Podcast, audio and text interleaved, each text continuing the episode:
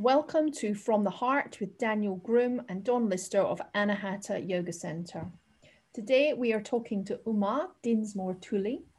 And Uma um, describes herself as a writer, a yogi, and a mother. And I happen to know there are many more bows to her, strings to her bow than that, but I will let her talk about that more. Interesting fact she began practicing first in 1969 when she watched and I imagine joined in on some yoga on the telly with her mum, which I hear so many people say, you know, these I, ne- I never saw yoga on the telly, so I don't know what we were watching. I think Teletubbies or something, I don't know. Um, so that's pretty cool. Um, but let's check in with how we are all doing today. Daniel, how are you? What's happening? Tell me how things are going. I am okay today, Dawn. Yeah, it's that kind of bit just before Christmas. So this will probably be going out in January, but um, I feel like I'm ready to. This is my last job to do before I switch off for, for Christmas. So it's lovely to be in the company of Uma and yourself, Dawn. Um, I've known Uma for quite a long time, actually. She taught me um, Yoga Nidra, which is going to be something that we're going to talk about today. And Yoga Nidra has been such a transformational part of my yoga teaching and my yoga practice. And it's something that I just adore sharing and the, the therapeutic and personal benefits that I've had from Yoga Nidra are just astounding. And um, Uma, you'll be pleased to know I finally managed to get a weekly class on our schedule every Friday night, 5:45, and it's packed. It's brilliant. I love it we do 20 minutes of yoga, 10 minutes of breathing, 30 minutes yoga nidra, and five minutes to kind of roll at the studio after. And it's just wonderful. I love it. So thank you for for, for that. It's been a long time, long time in the in the process. yeah, your your yoga nidra is doing so well, Daniel, and it's such a gift to the world, isn't it? I was kind of um, quite taken aback by how well it's been received. Um, I did um, your Yoga Nidra um, throughout um, this past year when I was recovering from COVID. And I was just, I couldn't do anything. I literally, if I walked to the end of the road, I'd like have to come home and have a nap. So I, I did joined in your afternoons and sort of lay just, and then I went through um, your back library. I, I can genuinely say I've, I only got part to the first five minutes and then I was sound asleep. Um, but I'm sure I know it did me good because I always felt so much better afterwards. I kind of set up a nice yoga nidra little setup in my in my office and had a uh, bolsters and blankets and all the business and oh it's wonderful. And I kind of, kind of wonder why I've stopped. Just I'm feeling better I think I might need to start it again and do it anyway. Um so how are you Uma? Tell us how you're doing how are you feeling today? What's happening with you well, I'm all the better for being here with you, lovely people. I feel like I'm stepping into the Anahata embrace because um, that I've not been to your studio in its physical form, so this is an opportunity for me to kind of drop in and like have a chat with you. So I feel all the better for that. Um, yeah, I'm feeling a bit like um, like Daniel. Like there's been a lot. Been busy, very kind of working in the way that you do over the Christmas, coming up to Christmas. So I'm pausing and I'm feeling uh, I'm feeling the need to cultivate my own resilience mm. and joy because I see so much difficulty and suffering, and um, probably like a lot of people with elderly relatives, it's quite a worrying time. So I've got mm. my dad in the hospital. He's 92. He's very grumpy that he might be in hospital. It looks like he's going to be okay, so that's good. Mm. And you know, just I see difficulty and challenge around us but I also it's lovely to be here so I feel kind of positively connected mm. on a web of beautiful hearts like yours. So that's how I feel. I'm very physically very well. Oh, that's wonderful. eating mince pies and drinking my tea. Fantastic. Is it you were just saying that you're you're in your caravan yeah. um, in oh, Stroud and it, is it raining? I think I can hear the rain Yeah, you might actually. I should have warned you. It's a, it's an, it's a, it's a Renault bus. It was a French military bus. It's called Florence. It's a green bus that doesn't. It's not going to go anywhere. It's been parked in the back of my garden for some years, and I've turned it into a small office. Um, so yeah, and a recording place. But the trouble is, when it rains, if you can hear a kind of funny, it, it's actually stopped raining now. It's dripping off the yew trees. So Stroud is very hilly and we're tucked in a little groin of the hillside at the top. And it means that I've got a whole um, little copse of yew trees. And that's what you can hear. If you can hear the sound kind of on the roof, Yeah. it's, not act- it's actually stopped raining miraculously. I think it's been raining forever in Stroud. It hasn't stopped raining in a very long time. Everything is totally waterlogged. It's very muddy. And the Stroud people are busy falling over and walking our dogs because it's all hills up here, a bit opposite to where you are, but it's very hilly and slippy. And the sound is the sound of the rain dripping off the yew trees onto my little green bus in the back end of my garden. I love it. I love it. That's I think you know doing doing these podcasts and you know us all being at home and you know people. There's such an expectation about it having to be professional, isn't there? And there's just such beauty in you know hearing people's dogs bark or the rain falling down or you know hearing someone's partner shouting things out on their call next door or you know we've just kind of got used to it haven't we? You know it's become you know become normal now hasn't it? You know the beauty beauty in not having to having to worry about it being perfect Yeah, but I have actually got my proper clothes on because I know you can't see because it's audio, but I have actually got proper clothes on because sometimes people keep their pajamas on, don't they? So when they're on Zoom, I actually fully dressed, and you may hear a small dog barking, and if that's the barking, that will be a delivery arriving, and I hope someone else sorts it out because she's quite a loud little, but little small schnauzer, very wet, very muddy, very barky. I think, I, I think we're mirroring each other a little bit. I'm, I'm sitting in my, my wooden cabin in the garden, which has two um, apple trees right next to it, and then another tree on the other side, which I don't know, tree tree. And um, it, the, the rain's kind of battering down. It's I love the sound of it. It's so peaceful. I mean, it's just stopped, so we can't hear it right now. But I, I find it and then I've got my little ancient Scotty at home who he, he lies on the lies on his bed or lies on the floor and then if someone barks it's the only time he moves all day to kind of try and kill them and he's he's terrible. He's bitten so many people. He's such an angry little dog. Oh, dreadful. I mean he was a rescue so he's obviously you know very distressed by life bless him. Bless I, him. mean, I was just thinking, you know, we're all experiencing the yin, the yin and yang of existence right now, aren't we? You know, it's like uh, there's there's joy and there's beauty, and there's endless opportunity somewhere in between that for transformation. And then another on the other flip side, there's a lot of you know darkness and sadness and you know Absolutely. difficulty. Mm. So I'm trying for me trying to kind of find that line in between the two, not to deny the dark or kind of just be false jolly, um, but to find that space in between. And it's kind of a tricky navigation sometimes, isn't it it? is and isn't that exactly the place of yoga nidra Yeah. that's what i'd say like when we pra- practice opposites in yoga nidra anyone who's ever stayed awake long enough in the yoga nidra me. practice, here you you often get like inside and outside or you know heavy and light or something like that and it's a kind of it, it seems like a standard technique but actually what it is is a skill for life Mm. because what I see, and I'm sure everybody sees that, is that there's there's always these kind of like junctions of opposites, and we're in a place to hold an awareness of both, mm. of grief and and you know and sorrow and frustration and and joy and all that. But actually, nidra kind of gives us a way to practice that, and that's one of the reasons I I love it, and I and I why I feel right now in the midst of all of this very pandemic-y kind of thing that's going on is that actually that's why yoga nidra is so helpful. People need to be able to rest in the chaos. You can't stop the chaos.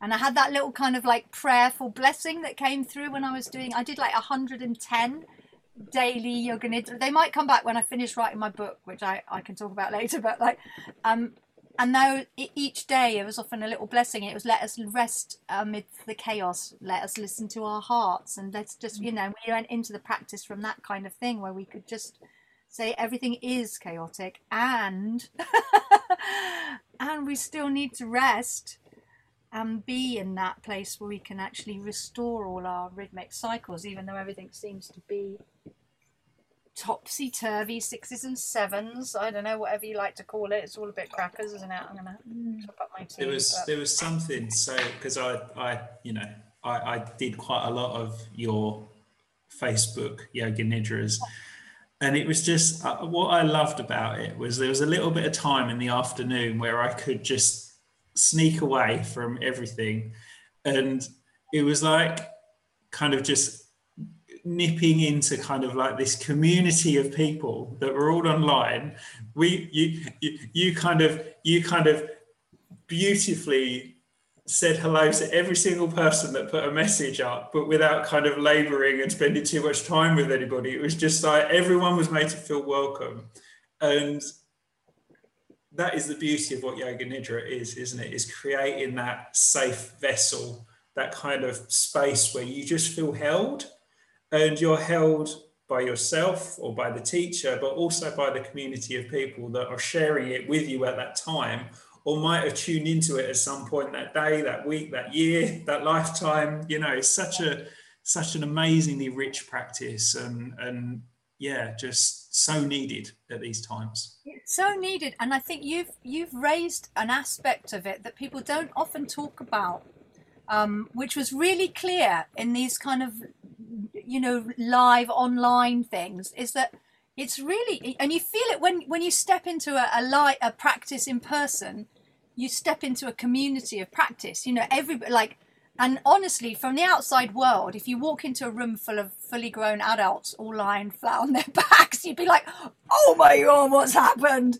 what disaster has befallen these people are they ill but they're not ill, are they? They're all resting. So you don't get that feeling, you know. And and I I think uh, yeah, we have a little bit. I can say this proudly. We have a little bit of a reputation for levels of comfort, which I'm sure are present in Anahata. You know, no bolster is to spare. Uh, you know, no uh, more extra blankets, eye pillows. It's all lovely. It's all gorgeous. All color coordinated.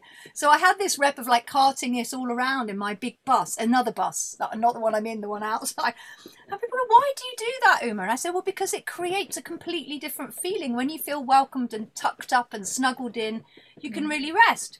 Mm. Now, obviously, we can't do that when people are online, but what you can do is in the words that we say and the way we greet everyone, just those simple things help people feel like they step. I called it virtual circles of belonging, where you mm. step into the circle like you're in a campfire or in a lovely studio, like Anahata, you know, or, or our little place in which we haven't anyway we haven't used for a while now. So it's like actually you can create that online. And i actually i was so skeptical. But like when i'm sitting talking to you i kind of like i feel your presence. I feel you there. We've made set aside the time. We are together in the etheric realm. We are it's very yogic. We are together in time. Mm. we are together in that we're our hearts are focused on the same thing.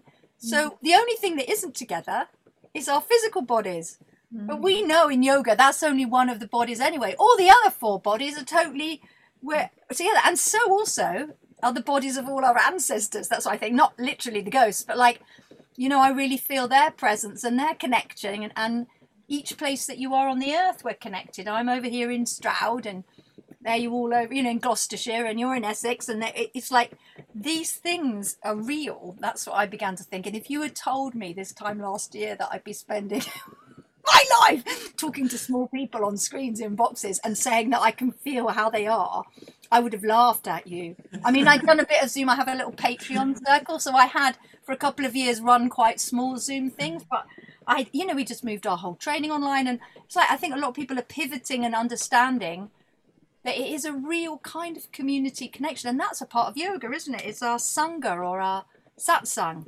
Absolutely. Can I ask you, Uma, what yeah. what what drove you to to to to develop your yoga nidra training that you have with that whole beautiful community of of of like-minded yoga nidra practitioners because um, it's a phenomenal training it really is and it just it, yeah it it was life changing for me. It really was. And I, I, met some wonderful people who I'm still very closely in contact with and who regularly influence my life from that training. Um, and I'm just, yeah, it would just be really, really interested to hear about, you know, what was the drive behind wanting to put the Yoga Nidra network together and the total Yoga Nidra training that you have done. Oh, bless you. Um, I actually really remember the group you were in. I have, I, I, I'm, I have a really kind of, um, it's a, me- a memory for people and their faces and their, their connections. So yeah. I remember the groups that came, and I and I remember we was we were in Bermondsey, weren't we? In the, mm-hmm. in the Buddhist center, and like I just remember that whole process. And the reason that I really and it is a kind of drive. I wouldn't say it's an ambition. I would say it's like a heartfelt desire, and it's kind of twofold. One, I have to say I'm I'm quite a critical person. I complain about things, and I use anger actually to change stuff. So I always felt a bit angry and sad that what people thought Yoga Nidra was was a bit crap, really. Like it was a bit rubbish. People thought that Yoga Nidra was something off YouTube or somebody sitting there reading it out of a book. And they'd be cold and uncomfortable and lie there and think, oh God, I mustn't move. And when I get to the end, and a lot of people still think that's what Yoga Nidra is. And I know that it isn't just that. And I felt, and and so I suppose motivated by being a bit angry that that wasn't all it was. It's like, no, you know, think, oh, you're really missing the point. There's something else here. Like if you really care about something, like you care about yoga, and somebody goes, oh, I tried yoga once and it, it's rubbish, you know.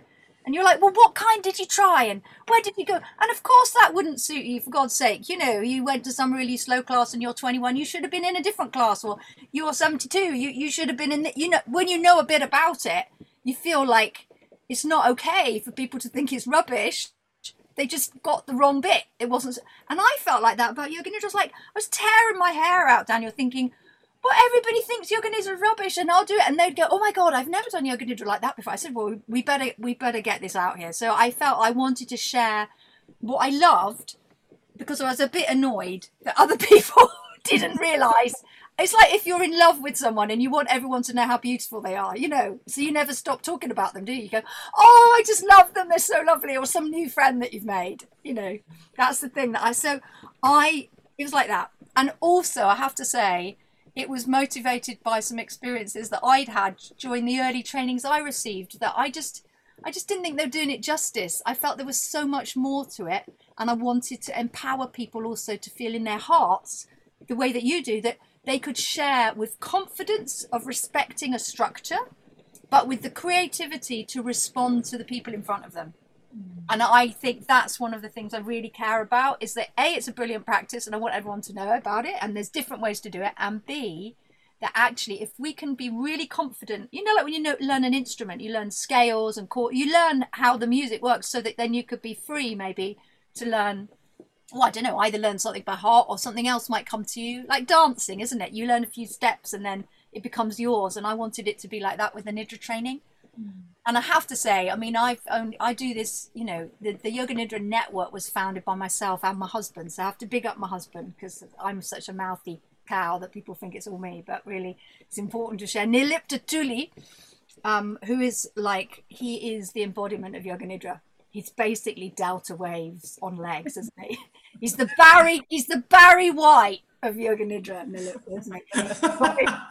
and you, I didn't make that up. One of our students, actually, one of the Facebook groups one day was like, those those live Nidras, like he's the Barry White of Yoga Nidra with his baritone. so um, he he was like with me on this because because we'd been in a situation where we could no longer, with truth and honesty, support the kind of training and background we'd come out of. We'd been taught to do it in a very you know, dogmatic, bossy kind of way that made a lot of people really uncomfortable and triggered people. You know, people mm. be traumatized. And I was like, no, I want Nidra to be a. It's very motherly. It's like a family thing. You know, we want you to feel. Not everybody feels positive about family, I know, but like a sense that is welcoming for you. Cho- chosen family. yes, your chosen family of welcome. So that's why I did it. And I, I have to say, people were like, "What on earth are you doing, Uma?" Like I said, we just want to share Nidra. So when we and the Nidra network, that name came from a lovely old friend of ours called Ami Malhotra. And Ami, who's a fantastic psychotherapist in Nottinghamshire now, at the time was a yoga teacher, and he was like, "You don't." We were thinking of names for it, and I was like, "Nidra this, Nidra." That. He goes, "You got to keep it networked, Uma. That's just how you are." He says, "You need it to be a network, and not a kind of, you know, corporate thing." I can't do that corporate stuff. So we got it's cooperative, networky kind of a thing. Mm-hmm. Can I just I can I just step everything back yeah. a, a, second because there are going to be people on this podcast who maybe don't actually know what yoga nidra means. Exactly. That word won't mean anything to them, and I know. Let's. What are you talking about? What are you saying? Lying down.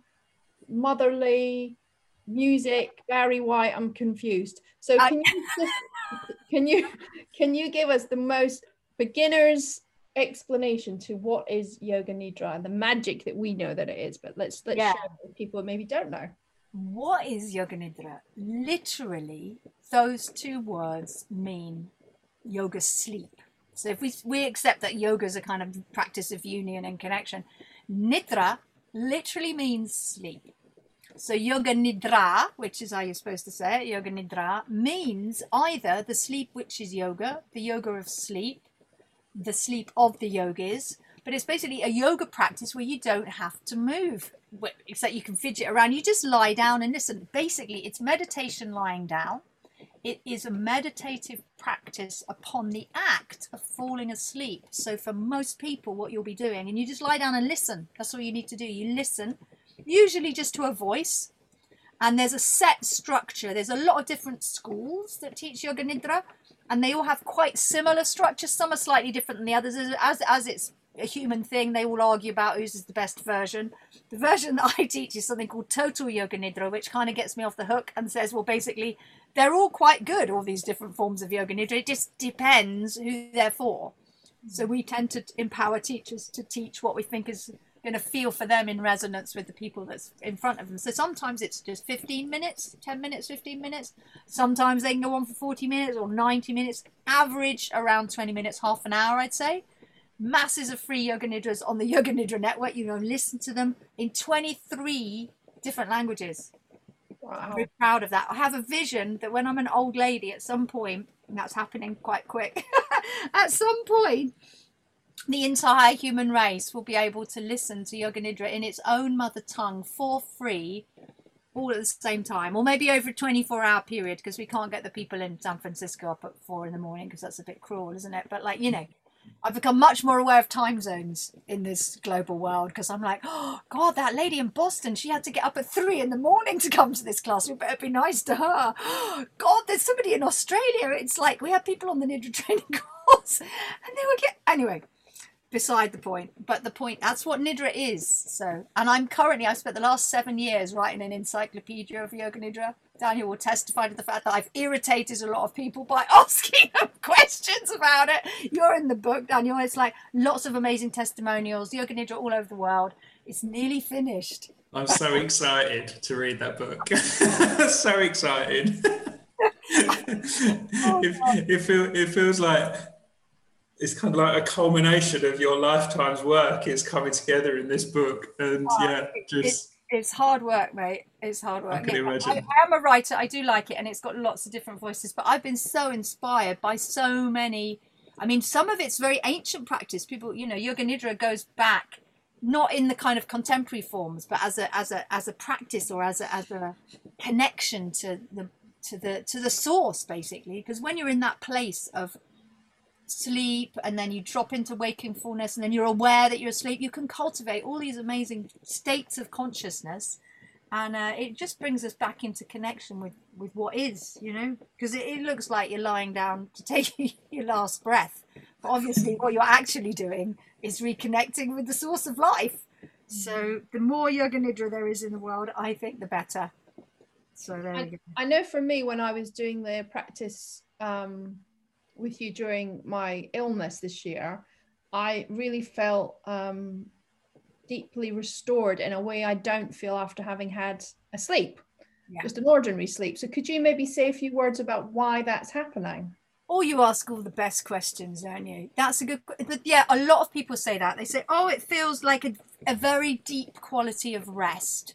Or they might say stuff like, oh, it replaces four hours sleep. It doesn't. You still need your sleep, people's big important message. You need between seven and nine hours each 24 hour period, however you like to get that. You do need it. Nidra is like a sleep supplement. Does not replace a varied and balanced diet. Isn't that what it says on all your supplements? I'm a bit of a supplement person. I'm busy giving them out to people all the time.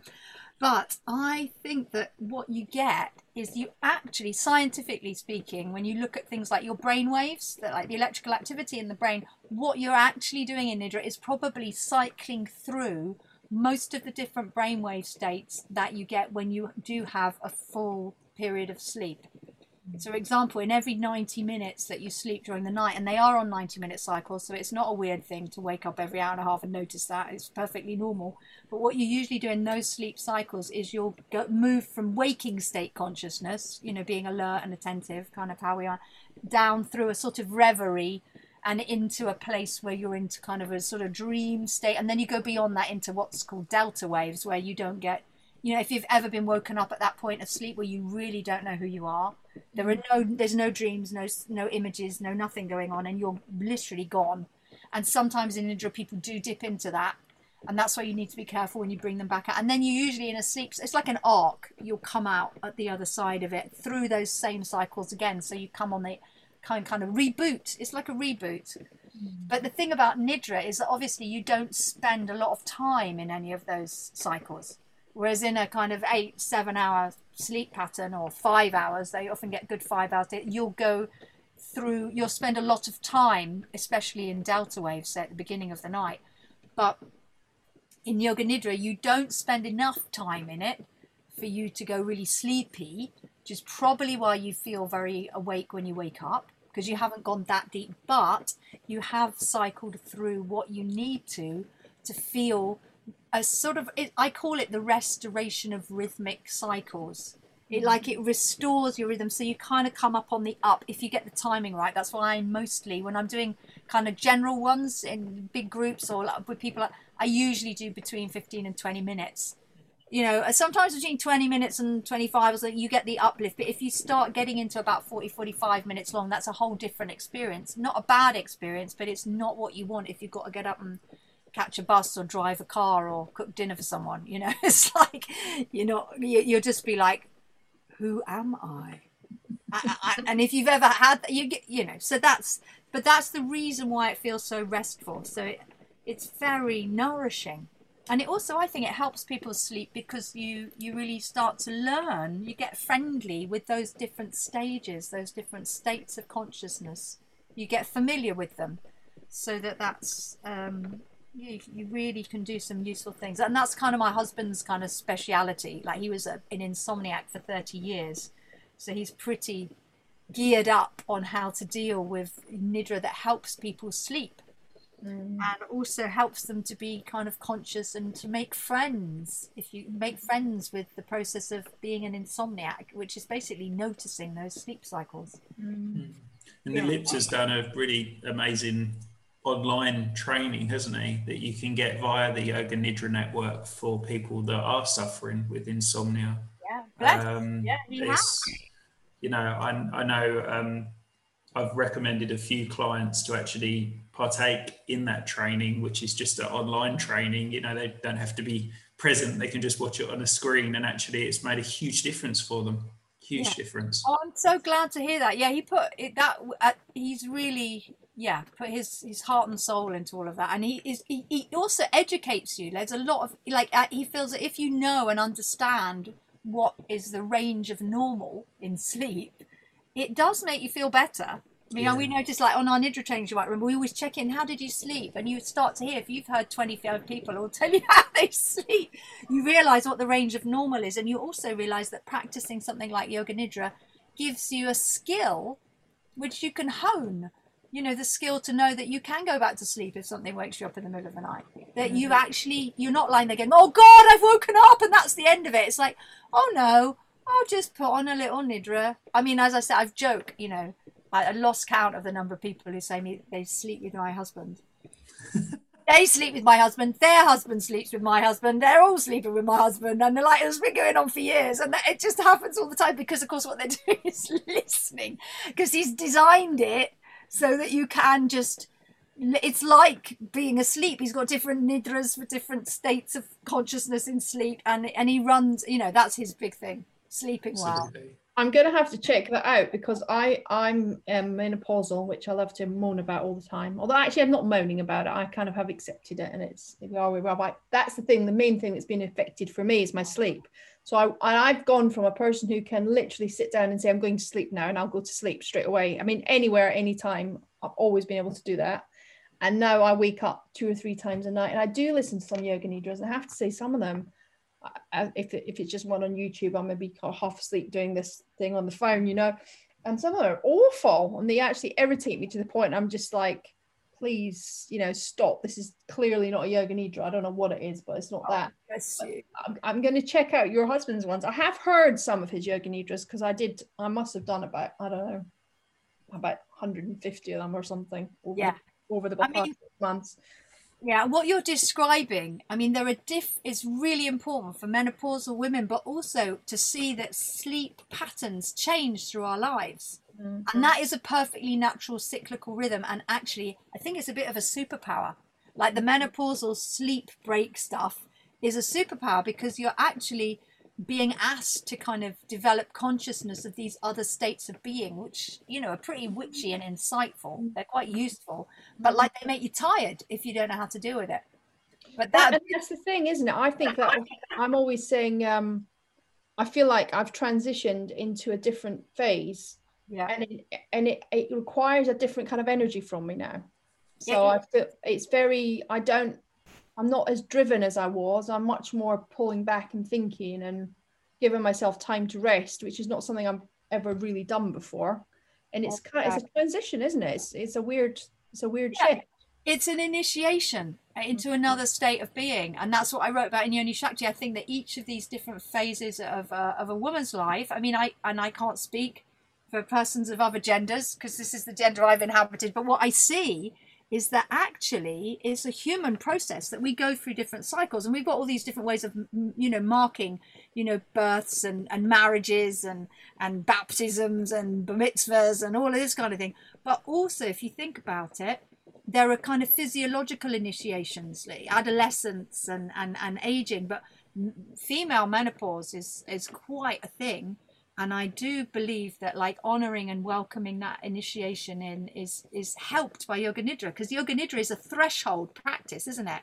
So it helps us step over and make friends with the threshold space the being in between between being awake being asleep or being part awake and thinking you're awake and not asleep. There's lots of different but it's a threshold space. So as as persons cross over those thresholds nidra becomes really helpful because you're like, oh, this is helping me be at the threshold, you know, to be with uncertainty. And a mm. lot of menopause is about that. But I see the whole human race is currently in a massive space of uncertainty.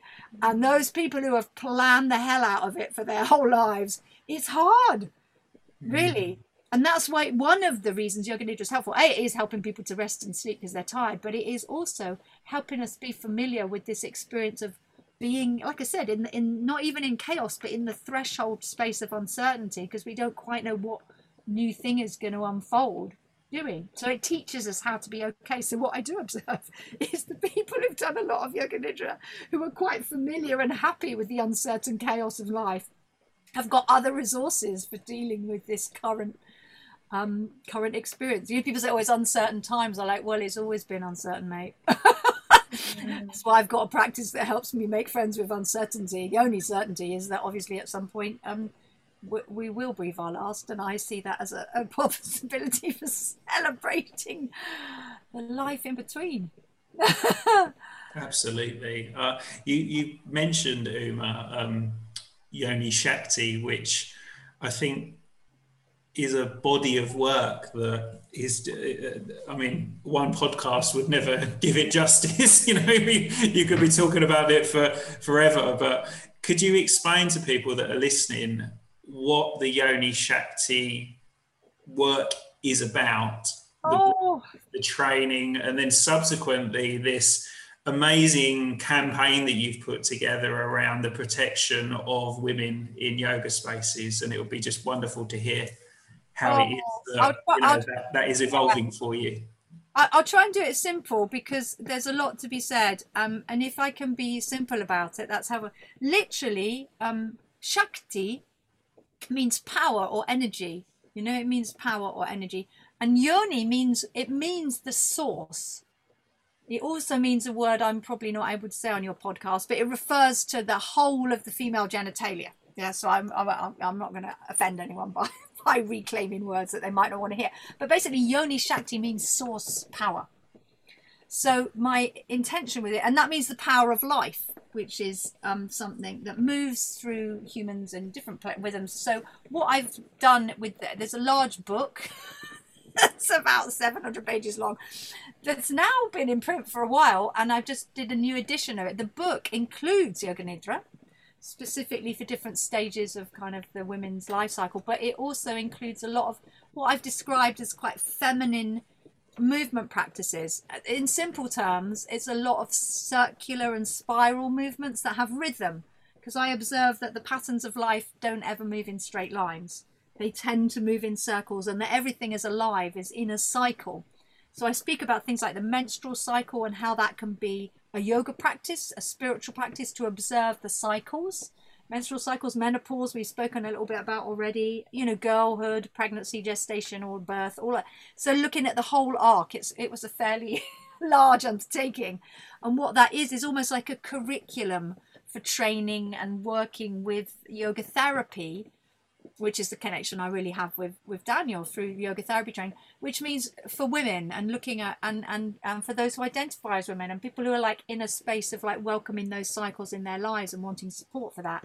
That's the kind of practice it is. So it involves yoga nidra, rhythm. It's characterized by rhythmic cycle movements, cyclical movements that help people basically connect to their intuitive power, which I think is the source power, the yoni shakti, and that source power is what moves in life rather than sort of boxing it in. A lot of the standard yoga practices aren't very nourishing for certain stages of women's lives. So it came out of me being a bit pissed off and annoyed.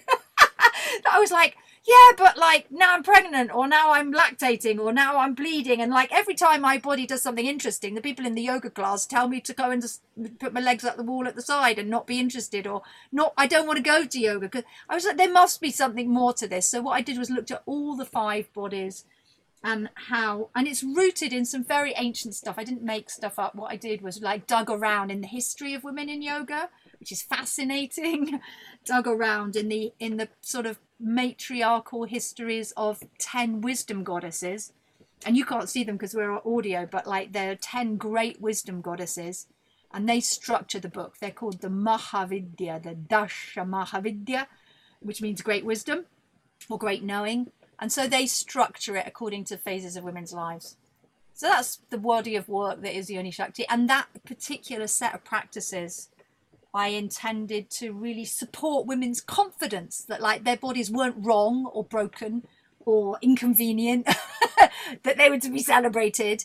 And as an offshoot of that, what started to happen was I attracted a lot of refugees. um, people who'd been kicked out of various yoga lineages for not thinking that it suited them, or women who'd actually been abused by yoga teachers, gurus, ashrams. You know, like there's actually, it's people are often quite shocked when I talk about this, but one of the things that came out of the book was that I suppose if you stick your head above the parapet and say, oh, there is another way, then people kind of are attracted to that. So I began to meet a lot of women who told me a lot of stories about very terrible things that had happened to them. Women of all colours, all over the world, all ages, a lot of young women actually, a lot of very young women, but women of all ages. And I basically felt I had to do something about it because um, I'm that sort of person. I'm a bit of a person of action. So I set up a campaign called Yoni Shakti the Movement. And the, the relationship between the book and the campaign is quite simple, really, because um, the new edition of the book includes a lot of the stories that people were very frightened to tell. So I had to protect the survivors. And the, the book provides, you know, not only information about how to how to spot that kind of abuse, how to protect survivors, how to support survivors, and how to call it out, really. You need a bit of confidence and support. It's quite hard in those environments. They're cults very often. So the book has that kind of information, but it also has another way to practice, if you see what I mean. So, you know, the new edition of the book has things like warning signs and it has kind of um, questions to ask. And I made a lot of it available freely and launched a campaign which has an intention for 1008 yoga teachers, yoga teacher trainers to kind of sign their support and share. It's a public awareness campaign to share information about that and you can sign up your support by going to yonishaktithemovement.com. And uh, that gives you access to all the key bits of the book for free so that you can then get information and, and simultaneously, you know, support survivors and help it never happen again. Because nobody's daughters are very safe in a lot of those places. and I wanted that to be something that was so yoga practice wasn't something that would damage women and girls. The intention is to eradicate the abuse of women in yoga and to reclaim yoga as a tool for planetary healing and justice. So that there's gender justice, but that leads into a lot of other kinds of justice, doesn't it?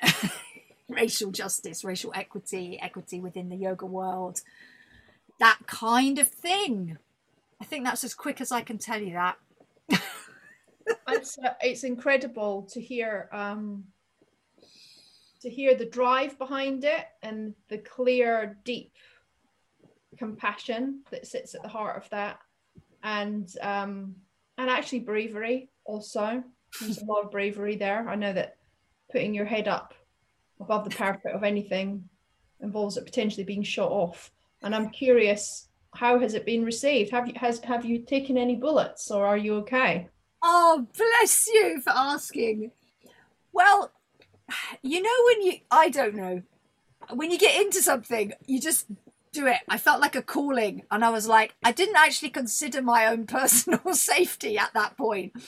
You know, I was like it was kind of part of the motivation was it was sometimes mothers who were telling me about what had happened to their daughters or their nieces you know what i mean and as a mother of a daughter there was something in me that was just like i don't care what happens and so a lot of people were quite concerned that people would be angry with me but to be honest most of the information i shared is already in the public realm mm it was court cases, it was proper investigative journalism, as well as the private testimony. I received a lot of private testimony. I mean, I actually at one point ended up going deaf with a really horrible inner ear problem.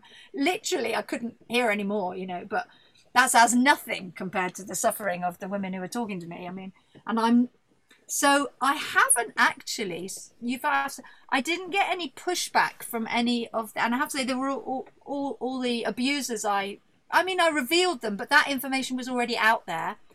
Um, and I have supported some survivors to bring cases forward that perhaps they needed a bit of support to do that. Like, so there's some, I, am not going to spill any beans, but there's quite a number of quite serious um, legal and journalistic investigations going on now in the forms of like, you know, proper invest. I was a journalist for 10 years, so I, I really value proper investigative journalism. I think it's a force for truth. So there's right now documentaries, um, big articles, all in process, and I feel really pre- pleased to have in a small way able to support those women to go to, you know, go to. It's not if you're a rape victim or you've been a victim of abuse to go to the legal system is never an easy thing.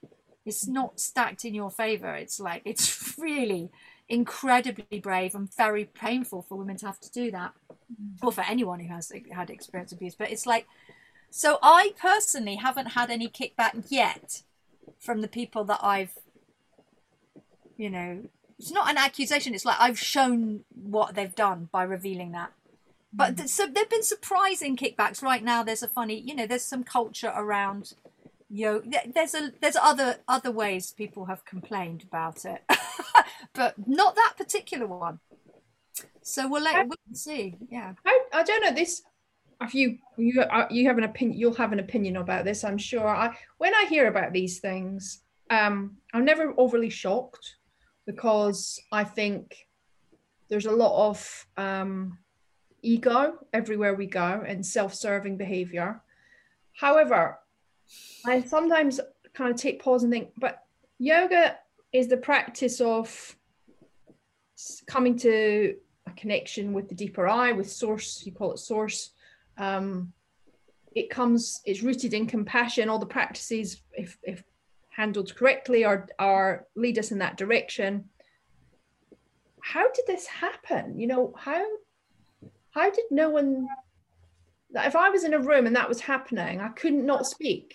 I couldn't not do something. And I, I just kind of I keep, I keep coming back to how did this happen? How did people turn the other way? How did people get into positions of power where that was that was okay? You know, I, I remember being in um Buddhist tradition, and I wasn't in the tradition. I was visiting. I was visiting to to meet this supposedly amazing teacher, and he was wicked to the people who were in the tradition. Just really wicked. I mean, he beat them with sticks, and he was he was drinking beer in the shrine room, and and I said, and I was like, this isn't a guru. This is like an ego an egomaniac, you know. And I was really, really attacked and told, oh, he's challenging your beliefs about what's holy and this is this is your lesson and this is your crap.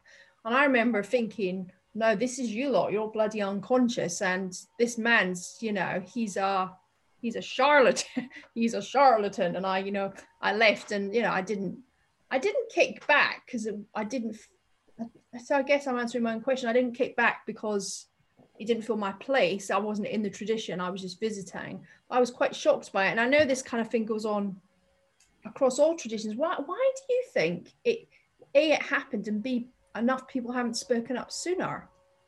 Well, you see, I said you ask all the best questions. Like it's because it's completely systemic. It's actually built in to the whole hierarchy and structure of any kind of organization that puts one leader at the top. Do you know what I mean? It's a it's a pyramid structure or a mm. triangle. And what I began to observe, and I came through this in and out. I mean, I've been involved in kind of unions and various kinds of social justice work, you know, and campaigns and protests and things. All my whole adult life, like as when I was from when I was about fifteen and signed up as, you know, whatever with CND. You know, it's like anything that didn't that felt. So I, but gradually I came to this awareness, and I think it's it's a kind of awakening that that you can have where you actually see that kind of abuse that you described is like so evidently out of order. It's an imbalance of power. It's a power issue. He has too much power and mm-hmm. holds on to it, and nobody else gets any of the power. He's actually disempowering the other people, and there are networks of cults mm. and corporate behavior and nation state behavior and then institutionalized racism and systemic racism and misogyny and you know, you name it. Even the way we treat the earth is about power imbalance. Oh, it's just the earth. So we'll extract from it and make profit from it and leave it in a state. And, oh, you know, children don't have rights and people who are that color don't have rights and people who speak that language don't have rights and let's colonize the world you know it's mm-hmm. exactly the same structures that power all of those inequities everywhere. And the yoga world and the spiritual world is no different. But there is another way, you know, and I think that's what we're calling in now, like the network way, the collegiate, the friendly colleagues way. We're all listening and learning from each other. We don't have to.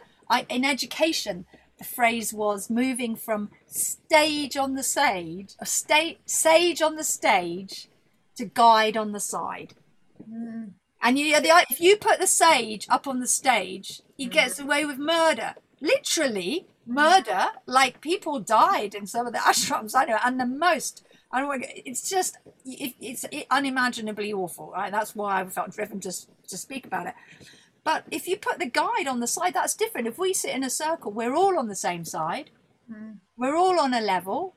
That's how I mean, and in a physical way, that's always how I've worked as a teacher. I just hate that business. they stick you up on a stage and give you a freaking headset, and I'm like, oh god, you know, let me sit down. I'm I'm here to learn with everyone else. And yes, somebody's going to hold the space, and you need to be responsible facilitators. But people in, that you've described a classic kind of situation where you're looking at the people going, you people are being totally disempowered and abused. And they're like, no, no, no he's doing a good thing. And I, I see that all over the place. But I see it in that sometimes if you're in it, like a fish in the sea, you can't see that system. I don't know about you, but I had a really, you know, racist, misogynist education in my nice girls' grammar school in Buckinghamshire, you know, because all we learnt about were what, you know, the colonizers had done. There's no, you don't hear the stories of the people underneath, do you? I knew about that kind of thing because I'm half Irish. So I knew about the history of Ireland and how everybody was really quite angry about that. And as the first colonization, so I don't see any separation between the colonization of people's spirit and power and own authentic connection to the divine, which everybody has, the source power. I mm. see that as a kind of colonization in a spiritual way. Mm. where we all look up and pay our taxes back to the the man in charge. And it, it usually is a man but not always. You know these structures exist and that's my opinion about it. But i have to say i think quite a lot of people do share that opinion. And i've learned from trying to join up the dots you know. Um it, and seeing it in the yoga world is just you and you go into that yoga world probably because you're looking for something better. You know people leave other structures of behavior in human world and go looking in their ashrams and their buddhist centers and everything for peace and harmony. And actually politics is right in there isn't it? And abuses and so i just think it's time to call it out. Call out the harm and call in the help. And the help is exactly what we're doing here just talking about it. And people go oh my god that is maybe i disagree but yeah, capitalism has a large role to play in it, but I obviously don't. I don't want to go into that now. But like, basically, that's the economic structure that's holding that whole colonization process, right? And it's all about disempowerment and abuse. Is just abusive women is just one part of that. I was, I was just going to say that you know my my journey into yoga was one through homophobia. Um, which then subsequently kind of got compounded into being an in a in a very capitalist focused job um, where there was an extreme amount of narcissism in the place that I worked. And Yoga Nidra gave me a safe space to explore that. So that's been the work that I've been doing behind the scenes for the last 10 years now. And it's only been very recently I can even talk about some of this stuff because it was so damaging to my self that I shut down and shut away from from my true self because I was scared of who my true self was because I was told it was wrong and it didn't fit. So you have to fit into this box. And and and my journey through the yoga therapy training and then the yoga nidra training has has allowed me to start to express this side of me that feels softer that feels more feminine that is more open to not being afraid of calling out those people anymore. Um, there's this really really amazing program that i've been watching. Um, called Industry. I don't know if anyone's seen it on the BBC. Um, it's it's basically a program about working within a capitalist asset management company, and the structures of racism, homophobia, misogynistic approaches, and sexism is is is just it's it's when you watch it, and I was I was watching it with my husband, and my husband was just like, "This is this is too it's it's too unreal." And I was like, "This is exactly exactly what it's like." And I wouldn't be surprised if this program gets shut away somewhere because it's hit a nail on the head that people needed to see. You're on silent, Uma.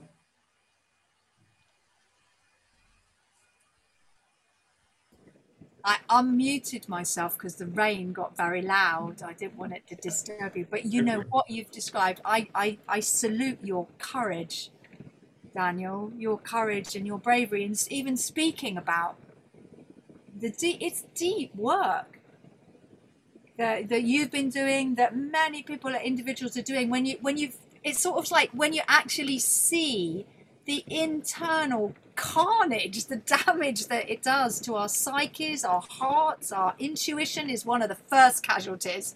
Mm. Because if you shut down intuition, then you can go in and go, yeah, we've got a homophobic, racist, misogynist culture. You want to join? Yeah, you know, you don't get asked to join. You're like, it's like in the very fabric of the society that we're inhabiting. But once you've seen that, there's this you can't just immediately, like you said, um, Dawn, you know, why don't people shout it out and call it out? Well, because it takes not just courage, the courage actually comes from a place of feeling whole yourself. Mm-hmm. Like, I think that the healing has to come first. You know, it's like our own work, so we can speak it out and shout it out. And and I think that's really it's just brave, and it gives so much power to other people. You know, to hear you speak, Daniel, and say, "This is what I faced, and this is what I dealt with," and it is a, and it's real. Like the pain and the suffering and the harm that is caused is so real, and it's intergenerational. It goes back, back, back, doesn't it? Because our ancestors were all part of this. So for us to be in a place where we've got a tool like yoga, like yoga nidra, that gave you, you described it really like a safe space to do this work, is something that arises in that sense of, of, of being held because we're and also that all of us is welcome. That's all my, my favorite lines when people come into yoga nidra. I'm like all of you is welcome. The whole of you is welcome. Just as you are however you show up every fart every cough every sneeze. And that's not how i was taught to do yoga nidra at all. It's like it's like the opposite. It's like lie still don't move. Don't breathe you know. But like this idea that the whole of us is welcome that is healing because in those fragmented structures that are so racist and homophobic and misogynist and all the rest of it they only want a bit of you they can't deal with the whole of you. They want the bit that fits in. Like, you know, they wanted my brain. My brain's all right in journalism or, or in uh, academia. I had to leave those structures because I was like, well, there is the rest of me actually, and the rest of me didn't fit. So the, the, the structures that I stepped out of were academic structure of, in the university, which was an amazing place to be. But like the whole of me was absolutely not welcome there. You know i was kind of the rc student like kind of fighting about stuff but also if i wanted to have kids you know as as a woman reproducing you know in those environments that just didn't fit. All the people at the top of the pile were either um, white men with very hardworking wives who looked after their kids or women who needed to choose to be childless because that whole the demand you couldn't have a kind of you could the whole of you couldn't be welcomed really. I think it's changing in academia but i think it's probably worse in the corporate sector. Like that certain aspects of who we are are simply not admissible and certain aspects of certain people aren't admissible. You know you, you can't come in here because you're black and you can't come in here because because we you know we're we're just being homophobic and racist and exclusionary or if you do want to come in you've got to pretend to be someone that you're not mm haven't you? And that is really damaging. And so many of us have to be in those kind of roles. So I'm just really fully aware of whatever privilege I've gained through, you know, I got a bit of educational kudos. You know? Like no one in my family had ever been to college before. So like I thought, oh, I'll do that. I'll get a PhD then. Let me in. Let me in. Give me the money. And um, you know, that kind of that that kind of freedom to get some educational sort of um, I don't know, pri- privilege. That's what I've got, and to use that, I thought, well, I might, I might be a small RC woman that you don't really want in here, but at least I can string a sentence together. so I'll use what I can. I'll use my little voice to shout loud. you know, when I'm when I'm listening to your um, your reflections and your observations, I, I'm kind of my heart reaches to that place of that's always been my wish and I, even when I was, I think I came into this life with that wish from my past life. I'm sure that uh, we're all equal. You know, I never, I've never seen, I've never seen um, a separation in my in my heart. You know, I certainly see the separations in the, the way the world plays out. It's evident, isn't it? Just horrific, really. But in my heart, there is no separation, and uh, wherever wherever I've sought out a refuge for when it became too much to be in the world, in whatever tradition it, it's always failed me. And because I was seeking the refuge in the tradition versus in the teaching. And that's kind of where I sit very much now. I left a Buddhist tradition, which I won't name, a number of years ago, where I was teaching and I was becoming reasonably senior because I could see politics and unpleasantness and a real mis a misplacement of what it was about. In in the and the further up you went, the worse it got. Um, so I kind of stepped out and and felt quite um, what's the word like cast asunder like yeah. on an ocean going i don't know where to put my feet down i don't know where i don't know what's happening and i and i kind of just i knew enough just to go with it i just went with it. I went oh well i'll i'll get chucked onto onto a beach somewhere at some point and that'll be okay. And and i kind of then found my peace in myself.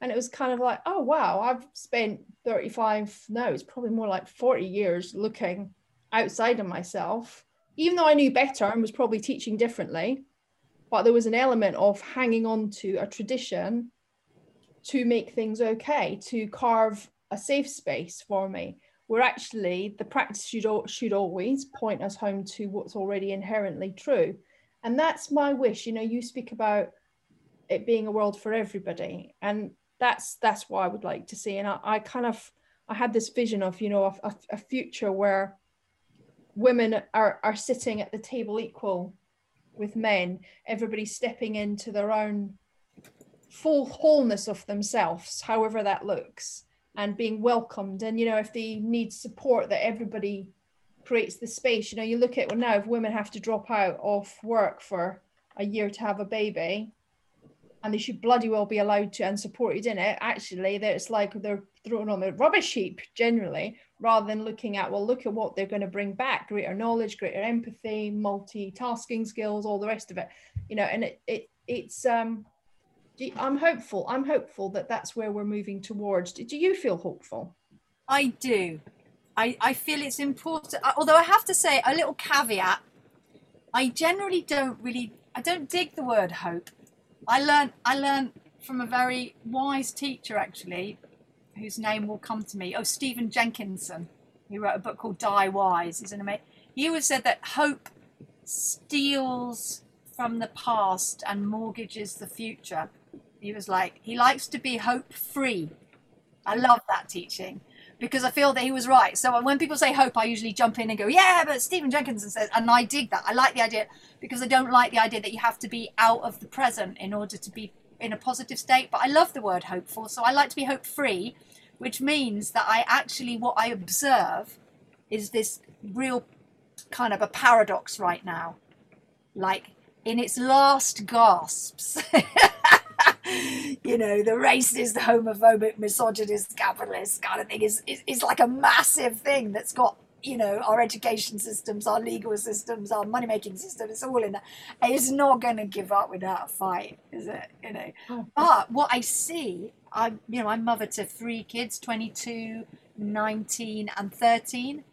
And they've like got the planetary justice. It's like they're just born with it. I'm meeting a lot of young people and quite a few people like yourselves on the on, on the kind of in the circles of good work. I think that's what we're in. Circles of good community builders. That's what I see. grassroots community builders of all kinds, and and young folk, and and you know some of our elders have been saying this stuff for a long time. You know, we're listening to them, and the indigenous folks and the people who are working in anti-racism and uh, decolonizing folks and the permaculture people. I live in Stroud. We've got a lot of sustainable agriculture, community agriculture schemes. I'm part of a, it was my investment in lockdown was to invest in my local community farm, you know. Like I see all of that because of the circles I feel incredibly privileged to be. So I do feel that things are definitely shifting. Yeah. I think you're right. Though they're hanging on by their coattails, like you can just feel it. It's like a toddler having this massive tantrum. You will not. Why would they want to change? I mean, if you're at the top of the pile, you have no incentive to change at all. None. It's all yours. Why would you want to? You own everything. You're not going to give it away. Which is why I actually think it's really important, especially like I'm speaking as a as a white woman with an Indian name who's like married into an Indian culture, teaching Indian stuff like, you know, I got to fess up and make sure that people realize where this came from, what went on, to get it out into the world, and how, uh, you know, we owe, apart from owing trillions and trillions of pounds to, to India because the British Empire stole it. anyway, with that, but what I see is that it's time to kind of really like like what you said you've been born with this desire to see in your heart i think if we honor our hearts we can feel what's right and encouraging people to connect with their intuitive wisdom, their embodied wisdom. We've got a kind of like, you know, body terrorism going on. You know, you've got to look a certain way and do a certain thing, and none of that's any good either. So there's, but it all joins up. That's what I see. I'm a great syncretist, which other people find irritating. But like, I can't see one thing without seeing that it actually, with tensegrity, it kind of joins into something else. So if there's one person suffering an injustice and inequity, we all are because we are actually really all the same. it's the, Absolutely. karmic, the karmic web. Sorry, Daniel, carry on. I was just going to say, I was just thinking about, you know, the, the, the, the privilege that we have to have businesses where we are able to provide platforms to people who maybe are marginalized or don't have a voice. And that's something you've done, Uma, with your social media accounts, is you've handed it over to some amazing women. And it's just, uh, I think it's just been breathtaking that work. It really has. I'm so glad you've noticed because I always felt a bit uncomfortable on social media. I was like, oh, I'm just up there blowing my own trumpet, which I'm happy to do. But like, you know, how much of my trumpet playing do you want to hear? Oh, I've been doing this like 20 years. My only wealth. I've met the most amazing people and learnt so much. So yeah, the shared social media platform will continue. Actually, I, I did it as a sort of a bit of an exper not an experiment, but like I needed to go away and write my book, and I wanted to promote some of people's posts. I'm just like, especially someone like Callie, Rebel Yoga Tribe, Skutch, another Yoga Nidra teacher. Most of them. people that and my only criteria was that I needed to know the person like you know from the heart yeah. it might change as we go into a more virtual world but like everybody up there i personally i love them i know them i've spent time with them they've either come and done courses with me or i've done courses with them or both. I love that you know i've loved so that was my intention. So i and we like the show, and i want i was away on a writing retreat and i was in the middle of nowhere and i was like i'm not even sure i can actually do this don't know what's going to happen. The whole thing might go belly. I said, why don't I call in some help, call in some friends and say, hey, do you, do you want to mind the Insta platform or do the Facebook for me? And they're like, well, why not? What's so I wanted to do it as themed. So I'd like to make sure we're going to have like a Spanish speaking one. We're going to have a menopausal women's one. I think we need to get in all my brothers, you know, all the gay brothers around the world sharing the yeah, yoga. Uh, oh, Uma, Uma, we, we need a we need a queer platform. we need yeah, let's get the queer platform. So like absolutely, I, am in. Let's do it. High yeah, five. that's happening here now. We will be chasing you. I usually and I I did it so simple. There's a there's a little magic angel in the back of, of, of, of not in my back of my bus, but a woman I work with who's down in Devon who's just like awesomely handling that. And she just got all the posts and popped them up there. So it was super simple. And I was like, yeah, we need, there's been Queer Nidra in Cleveland. I don't know if you track that. My no, right. I'm going to check oh, that out. I'll write a name down for it. Olga Chvar. You probably would love to connect with her. Olga Chvar is in Cleveland, and she's she did she did Nidra with a previous training organization, and we and she came to London. She's anyway. She's an example of the most wonderful I did a I did a yoga nidra. Um, so I run a LGBT yoga group in Southend for Southend Pride, and I actually did a a LGBT Pride themed yoga nidra. It needs to be out there in the world. Yes. I was... but, but I didn't record it. That was a stupid thing. I, right. it was just a completely, you know, it was a complete kind of creative moment. I was just like, right, we're going with this. So I'm gonna I'm gonna record it and I'm gonna send it to you for the for the network. Absolutely, and and I think that but you see one of my I'd love to hear it. I loved it, and so would so many other folk. We need yeah. the LGBTQIA Nidra out there the same way that we need like we got Nidra for refugees in Pashto in the language of the Afghans, which is Lucy Lucy Clark, Lucy Floor, Lucy Arnsby Wilson is her professional name, and she's doing you know yoga Nidra for every every affinity group. It like it's nourishing for everyone. And my lovely colleague in uh, Chicago, Yoli Maya, who's one of our teachers on the Nidra Teacher training course, which is another marvel of Zoom. How can you have your colleagues in Chicago contributing on a week, you know, daily basis to your course? You can do it because they're virtual. It's Amazing. awesome. So, but she is a social justice worker and is using Nidra, like many people, as as a healing tool, not just like healing healing the individuals, grief, intergenerational trauma, working with Yoga Nidra as a, as a massive tool for the, and that means that like it, those teachers go into the communities and be part of the networks of which they're part. Like so, we're we have kind of opened up some more bursary spaces to kind of support that. Amazing. Because yeah. Nidra is just like we all we all need it, but maybe we all need it in slightly different ways. So the Southend Pride LGBTQIA Nidra is is is going to be the perfect thing on that perfect day and then the one that's happening in the cleveland grief circles is this something else you know it's like a there's so many different ways I so, want to empower that. Yeah, so sh- I, I'm into sharing now, shared social media platform, and I just think people have enjoyed it. And if they don't, that's fine. But like, there's so many people to learn from, isn't there? Absolutely. Yeah. What an amazing opportunity. We all have to share and learn from each other.